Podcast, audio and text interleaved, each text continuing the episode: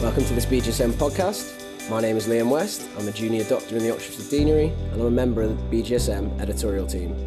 I'm extremely proud to be joined on this podcast by Professor Martin Schwellnus, who's influential as both a sports medicine physician and a researcher. He's heavily involved with the International Olympic Committee, acts as a director to one of only nine IOC accredited international research centres worldwide, and has recently been employed by the University of Pretoria in South Africa. So, welcome to this podcast, Professor Schwellnus. Thank you very much. It's great to be here. Um, normally, we concentrate on the impact of sports injuries on athletes. Um, maybe we can try and change the focus a little uh, and talk about uh, an overview of the impact of illness on athletes. So, let's pretend I'm a physiotherapist looking after a sports team. We've got no sports doctor. What are the common illnesses I should be looking out for, and maybe some tips on how I can manage them? Um, thank you very much for the opportunity, and uh, this is a really good um, approach to looking after the athlete as a, as a whole, and uh, is part of the IOC's mission to also look after the health of the athlete. That implies, obviously, that athletes do become ill, and this has only really been studied uh, well over the last few years, in fact.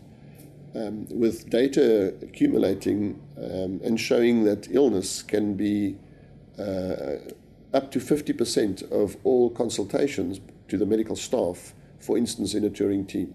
So if you're a physiotherapist and primarily employed to look after the injury side of your team, uh, it's very likely that on a tour that you'll be confronted with an athlete not feeling well, um, suffering from an illness.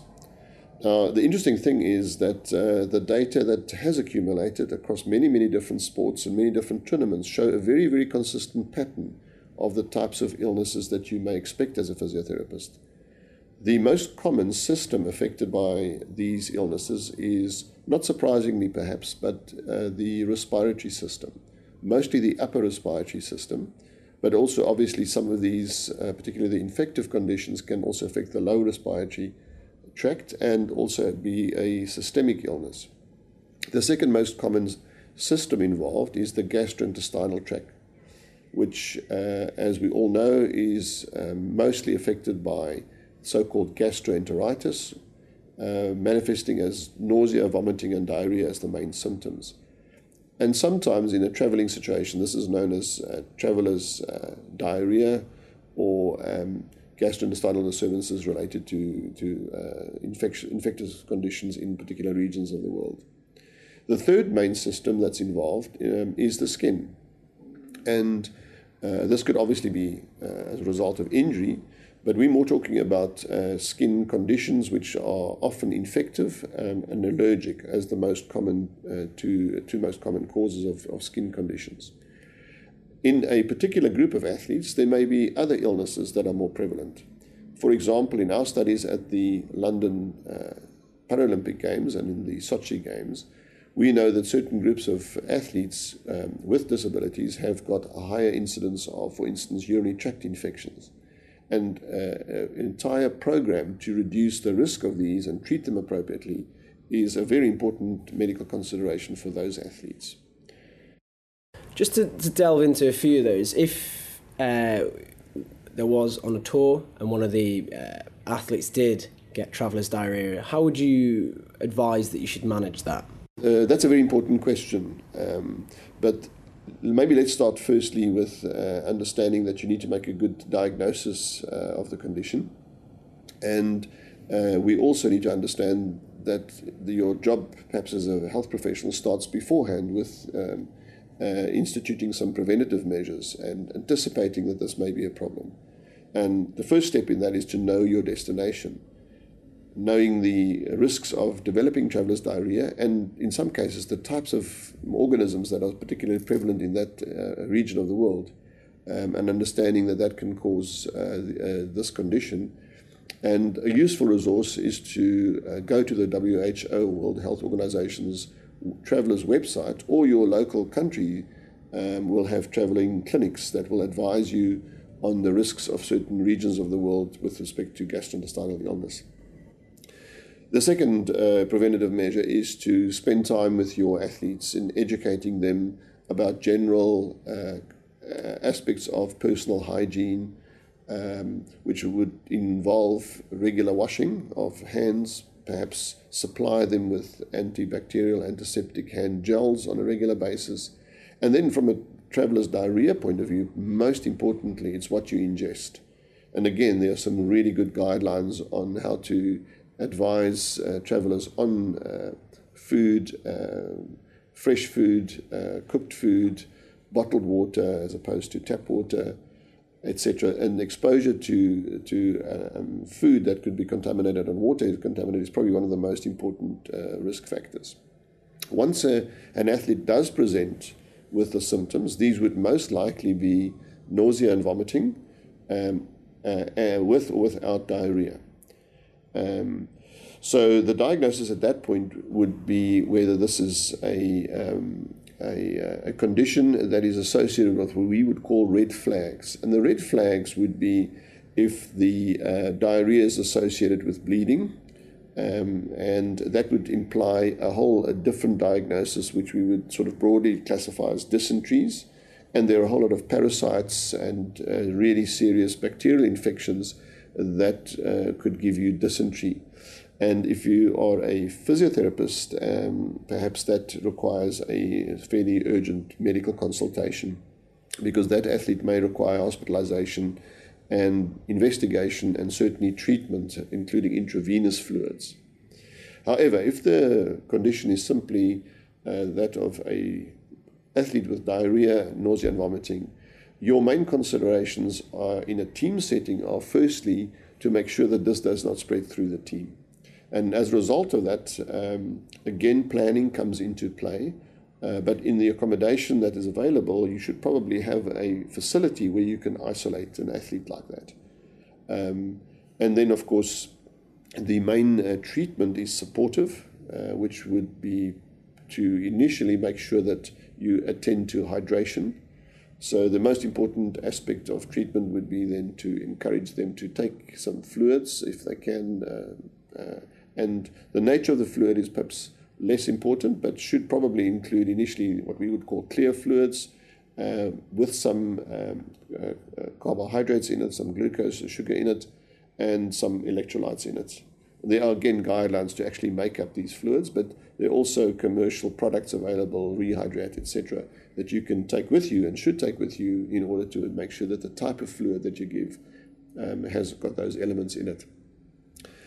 Um, as far as medication is concerned, um, the uh, athlete that, uh, in my experience, would require some medication is, uh, is an athlete who just has a, a few hours of perpetual vomiting. And uh, there are medications to, uh, to relieve that uh, for the athletes, the so called antiemetic drugs. And um, it's a good idea to speak to your local doctor and your team or associate with a team in supplying you with some of these medications that you could possibly give. Um, the reason for that is uh, we've just spoken about oral rehydration, but in order you can't do oral rehydration if you're going to vomit all the time. And as a result of that, that's the one medication that you may want to use. Anti-diarrheal medication um, generally is reserved uh, for uh, an athlete where this is a real uh, problem spanning over a few hours and uh, again, uh, there are over the counter medications that you can use, and you can speak to your physician or sports physician again to advise you on, on, on use of some of those medications. A, another good option is to use um, what we would call probiotics. Uh, probiotics are uh, normal gastrointestinal flora that you can commercially obtain, and uh, we use it as a prophylactic um, agent in certain athletes who regularly develop gastrointestinal illness when they travel. And certainly, once you have a, an athlete with a gastrointestinal illness, the use of probiotics is quite important in restoring the normal gastrointestinal flora um, uh, during and immediately after an illness. And it's a useful uh, adjunct to therapy and probably could be used uh, you know, by the majority of athletes traveling to a high risk area and you and you'd source those probiotics locally. Probiotic uh, products should probably be the ones that you are uh, that you use should probably be the ones in the region. Um, and, and, again, an international network of colleagues is a, a very useful resource uh, to develop over time so that you can uh, get some of your colleagues to assist you with, with, the, with the appropriate local probiotic agents. What is your take on sexually transmitted infections and how you may deal with that within a team or a squad of athletes? Very good point. Um, and uh, again, as the job of the health professional looking after the team, this would be a very, very important consideration and would probably span across general health education, not specifically to athletes. Um, and again, uh, the uh, the key to management here is actually the prevention of these conditions by an uh, good and open communication uh, in a trust relationship with your athletes, discussing it openly and how to make sure that they prevent uh, sexually transmitted diseases by obviously the avoidance, but then also the appropriate use of protective um, condoms, etc. Is there anything else you think we haven't considered during an overview? We were speaking about some illnesses in athletes, but in fact, when you're traveling, you obviously travel with an entire team, team management, team coaches, colleagues, etc. That uh, that are accompanying. Sometimes even the reporters of your local you know, te- television station. And uh, at a time when they are in, an, in a foreign destination and develop an illness, it'll become your responsibility as well as the first port of call. So illnesses and medical conditions can also not occur only in your athletes, but are in your support staff, which is also something that uh, requires a preventative strategy and a management strategy that we can speak about sometime in the future. Perfect. Something to think about, and a very important consideration is who exactly you're there to work for and look after. Great. So, thank you very much for your time, Professor Schwellnus. So, you've been listening to a BJSM podcast with Professor Martin Schwellnus with an overview of the unwell athlete. Um, keep your eyes peeled and your ears peeled, sorry, for further, more in depth podcasts on how we can try and treat the unwell athlete. Professor Schwellnus will be helping to organise the next IOC Advanced Team Physician course, which will be happening in Cape Town in November 2016. You can read more details about this in the blurb for this podcast. Remember, you can follow BJSM on Google, Plus, Facebook, and Twitter with the handle at BJSM underscore BMJ. So that leaves me to say thank you very much for listening, wash your hands, and have a physically active day.